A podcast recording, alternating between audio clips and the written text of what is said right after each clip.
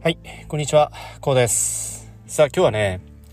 欲ということについてね、少し考えたいと思います。欲ですけれども、まあ、え、食欲、睡眠欲、性欲といったね、え、まあ、人間の三大欲求といったものもありますように、え、僕たち人間というのは生まれ持ってね、それぞれにそれなりにね、何らかの欲を持ってね、日々生きているのではないでしょうか。まあ欲と聞きますとね、えー、て言うんでしょう。少しこう、癒しいみたいなね。うん、そんなイメージがね、どうしてもこう先行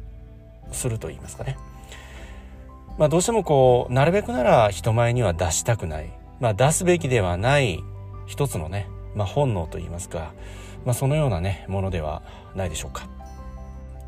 まあそれでもね、どうでしょう。その欲というものがあるからこそ僕たちはね、日々、何事においてもね前向きに取り組んでいけるのではないでしょうか。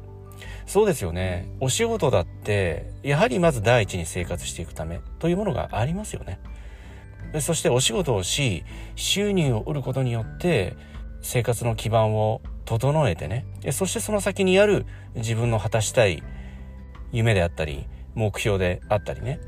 まあそのようなね一つの自分の、まあ、欲求といいますか自分の欲を満たすためにまあ、活動行動を起こせると思うんですよね。うん、だから僕たち生きる上での、まあ、課題であったり夢というものは欲の上に成り立っていると欲あればこそ初めてねそのような夢や目標といったものもね、まあ、掲げられると、まあ、このように申し上げてもね、まあ、過言ではないのかなと考えております。ですのでその欲というものは悪いものだだとか、癒しいもの、いやらしいものだと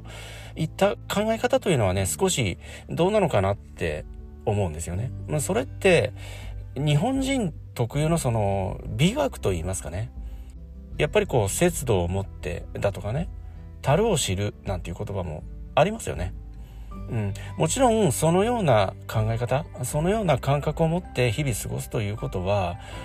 まあ、とてもこれは素晴らしい生き方かと思います。でそして、誰が聞いてもね、まあ、慎みがあってね、謙虚で、で大変こう、好ましいと言いますかね、うん、好まれる生き方だと思うんですよね。でもそれって、第三者の目であってね、まあ、第三者の目を気にしてね、意識して生きていくといった観点からは、あとてもね、まあ、理にかなったと言いますかね。まあ、その通りだねと。非常にこう納得感のあるね、まあ、考え方生き方でもある一方どうでしょうか？自分自身をどこかでこう押さえつけてはいないでしょうかね？そのような考え方って。だって僕たちはもともと先般申し上げたね。人間の三大欲求というものがあるように日々それぞれにね一日一日何らかの欲を持って生きていると思うんですよ。それをこういちいちこう押さえつけてね自分で自分を、まあ、無理やり納得させると言いますかね。そのような、ある意味こう、圧迫感のある生き方と言いますかね。そういう生き方って僕は長く続かないと思うんですよ。どこかできっと爆発してしまうし、その、もちろん、もちろんね、その法に触れるような、うん、また世の中世間に迷惑をかけるような欲というものは、もちろんそれはね、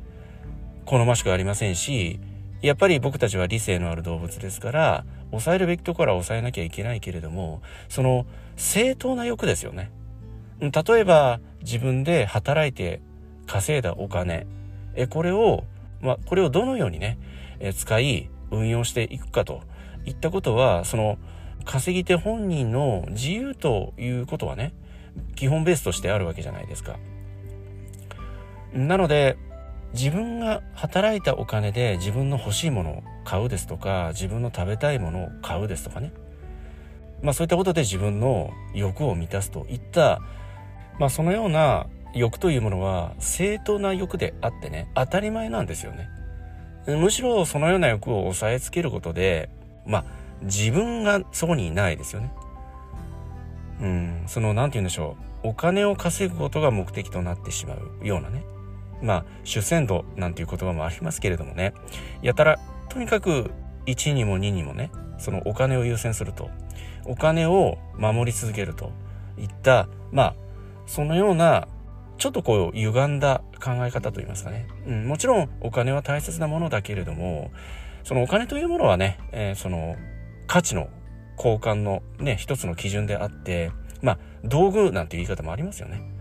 うん、もともと古代の人たちは、まあ、物々交換から始まったわけですよ。まあ、例えば取った魚と、まあ、何かしら農作物を交換するといった際にお互いにその交換物に対してね納得感があればその場で交換が成立したんですけどそのものによっては例えばその場に持ってこられないものであったり手ではね持ち上げられないような非常に大きいものであったりね、まあ、そのようなものを交換する際というのは交換するための一つのツールが必要となったわけですよね。まあ、そのためにね現代でいうお金というものの原型が、まあ、その時にね考えられたわけですよね。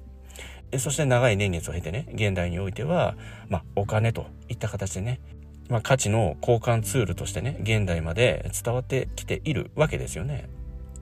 なのでそのもちろんいや僕は私はそのお金を貯めたいんだと。お金を手元に置いていくことが生きがいなんだと。もちろんそのような生き方もねもちろんあると思いますし否定はしませんけれどもそもそもそのお金というものはね価値を交換するための一つの道具ツールなんだと。いうことはね是非覚えておいていただきたいと思いますしそのご自身の正当な欲当たり前にある欲というものは抑制しすぎもねまあ心身ともによくありませんし、まあ、ある程度は自分でね消費活動を行い満たしてあげる。自分の心体を満たしてあげるといった一つのねまあそれが消費活動になるかと思うんですけれどもね。まあそのような考え方行動もやはりね大切にしたい。お金を守るとお金を大切にするといったこととね同じぐらいやはりね大切にしたい感覚と僕はねこのように考えております。まあそのようなねご自身に備わっている正当な欲当たり前にある欲というものを当たり前に自分の中にね受け入れていくことによって様々な経験がそこでできるわけですよね。まあ、例えば旅行へ行くということもそうですし美味しいものを食べたいといったこともそうですよね。そして欲しいものを買うといったことも、まあ、それがね心が非常にこうワクワクするものやことであれば非常にそれって価値のある行動消費活動だと思うんですよね。まあ、そのような行動活動をすることによってご自身にとって非常に貴重な経験がそこにあるわけなんですよね。それは正当な欲であってねその正当な欲を自分の中に積極的にね受け入れていくことで何もしなければね決して手に入らない貴重な経験貴重な感動体験なんかがそこにねあると思います。ぜひね正当な欲自分自身の当たり前に備わっている正当な欲、えこういったものをね、積極的に受け入れていく。えそこからね、目を背けることなくね、えぜひ自由にね、まあ、肩の力を抜いて、え時にはね、正当な欲を受け入れていくと。えそうすることによってね、ご自身にとって大変貴重な経験、え人生にとってね、肥やしになるような、非常に素晴らしい経験がね、そこにあると。え僕はね、このように考えておりますけれどもね、え正当な欲、まあ、誰しもね、一人一人当たり前にある正当な欲というもの、どのようにね、お考えになられますでしょうかはい、今日はね、この辺りで音声の方終わりにしたいと思います。えこの音声が何らかの気づきやヒントになればね、え大変幸いに思います。ではまた次回の音声でお会いいたしましょう。ありがとうございました。